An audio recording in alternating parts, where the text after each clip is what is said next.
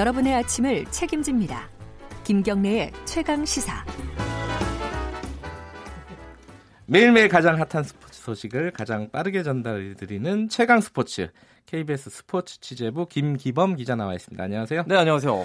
주말 프로야구 소식부터 네. 들어볼까요? 자, NC가 단독 선두 올랐는데요. 네. 어제 경기에서 롯데를 8대 1로 크게 이기면서 주말 3연승 했습니다. 아, SK를 롯데는 왜 이래요? 저 롯데도 한번 나중에 분석해 네. 보도록 하겠습니다. 왜 이러는지.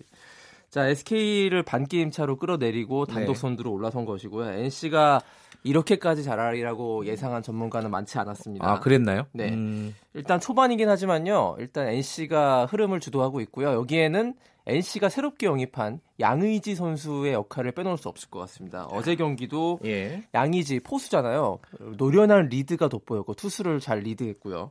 그 홈런을 하나 쳐서 3타수 1안타로 또 이제 승리에 또 공헌하기도 했는데 양의지가 17경기 올 시즌 나와서 타율이요 3할 9푼입니다. 네. 굉장히 4할에 근접한 엄청난 타율을 보이고 있고 홈런 5개, 타점 17점 이렇게 해서 굉장히 그 FA 125억 원의 몸값을 톡톡히 발휘해주고 있는 양희전 선수 효과로 지금 NC가 단독 선두로 올라섰네요. 네. 타율이 4할 가까이 되네요. 네. 야 대단하네요.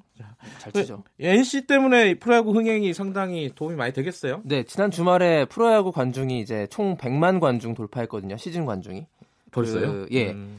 그 날씨가 이제 4월에 예상보다 쌀쌀해서 관중이 이렇게 많이 안 들어오는 추세에서 NC가 주말 경기를 계속 매진시키고 있는 그런 아하. 선전을 거듭하고 있습니다. 네. 그 NC가 잘하는 이유도 있고 NC의 창원 NC파크가 올해 새롭게 개장을 했잖아요 경기장이. 예. 거기 그러면서 경기장 그 관중 수도 좀 수용 인원도 많아지고 작년에 이제 마산구장에 비해서요. 그 올 시즌에 이제 11만 명 정도가 들어왔는데 이 상승 폭이 80% 이상 늘었습니다. 네. 굉장히 많이 관중이 늘었다고 볼 수 있고요. 그 NC와 약간 대조를 이루는 팀은 기아 타이거즈인데 최근 좀 성적이 지난 주말에는 2연승하면서 좋았긴 했습니다만은 최근에 성적이 좋지 않으면서 관중이 24% 정도 감소한 걸로 나와 있습니다. 두산도 네. 예상보다 성적이 안 나온 탓인지 20% 넘게 관중이 줄었다는 통계가 있는데요. 어쨌든 네. 초반 프로야구는 그 두산이나 기아 같은 전통의 인기 팀보다 NC가 흥행과 성적 두 마리 토끼를 다 잡고 있습니다. 골프 얘기 잠깐 해볼까요? 네. 타이거 우즈가 부활하고 있네요. 네, 그렇습니다. 오늘 아마 2019년 4월 15일 골프 팬들에게는 잊을 수 없는 뉴스고 그리고 아마도 2019년 글로벌 스포츠 뉴스 1위를 뽑자면 아마 이 뉴스가 될 것 같습니다. 아, 그래요? 타이거 우즈가 마스터스에서 결국 우승을 차지했는데요. 아하. 자, 그 13언더파로 결국 그 마스터스 4대 메이저 대회가 있는데요. 4대 메이저 대회 가운데 가장 알아주는 대회를 마스터스라고 볼 수 있습니다. 네. 최고 중에 최고권이 그린 재킷이라는 것을 우승자에게 예. 입혀주는 그런 전통이 있는 마스터스 대회인데 여기에서 타이거 우즈가 우승한 게 2005년까지 거슬러 올라갑니다. 14년 전에 우승하고 그 이후로 마스터스 우승이 없었고요.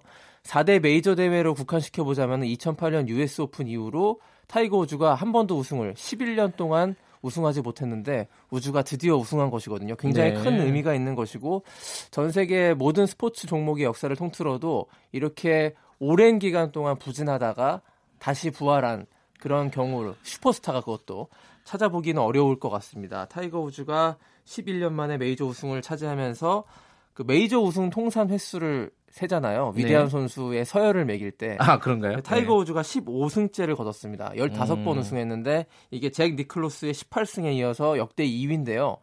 사실 2008년에 US 오픈 우승할 때까지만 해도 잭 니클로스의 기록을 뛰어넘는 거는 시간 문제라고 음. 이렇게 다들 봤어요. 예. 근데 이렇게까지 타이거 우즈가 부, 오랜 기간 부진할 줄은 몰랐지 않습니까? 스캔들이 워낙 컸어요, 사실. 성추문이 예. 2009년에 있었고 그리고 그 이후에 허리 수술을 네 번이나 아, 받았습니다. 부상도 많이 있었군요. 사실 네. 걷기조차 힘들었던 타이거 우즈였고 그래서 그 약물에 취해서 그 운전석에서 발견됐던 타이거 우즈 영상으로 굉장히 많은 팬들이 에이. 경악까지 했었는데 결국에는 이렇게 보란 듯이 부활을 했고 오늘 딸과 아들 2007년생, 음. 2009년생인데요. 딸과 아들과 함께 기뻐하는 그리고 기뻐하고 포효하는 타이거 우즈의 모습을 보니까 덩달아 그 팬인 저도 저 행복했습니다. 네. 예, 알겠습니다. 오늘 소식 여기까지 들어야겠네요. 고맙습니다. 네, 고맙습니다. KBS 스포츠 취재부 김기범 기자였습니다.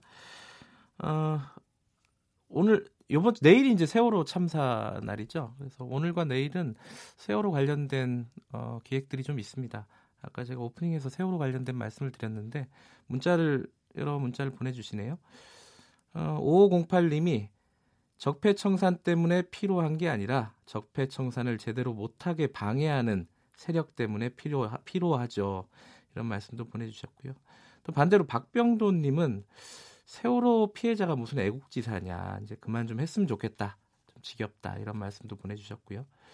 이주윤님은 어, 세월호 참사에 대해서 더 이상 정쟁화하는 것을 멈추고 침몰 원인과 참사 후 무엇이 얼마나 달라졌는지 안전한 사회로 가는 길을 점검하고 모색하자 이런 말씀 보내주셨네요. 오늘과 내일은 좀 여기에 대해서 많이 생각할 수 있는 기회를 김경래 최강 시사에서도 가져보도록 하겠습니다. 자, 1부는 여기까지 하고요. 2부에서는요. 정동영 전 통일부 장관과 함께 한미 정상회담 대북 전략에 대해서 좀 얘기를 나눠보겠습니다. 잠시 후 뉴스 듣고 돌아오겠습니다.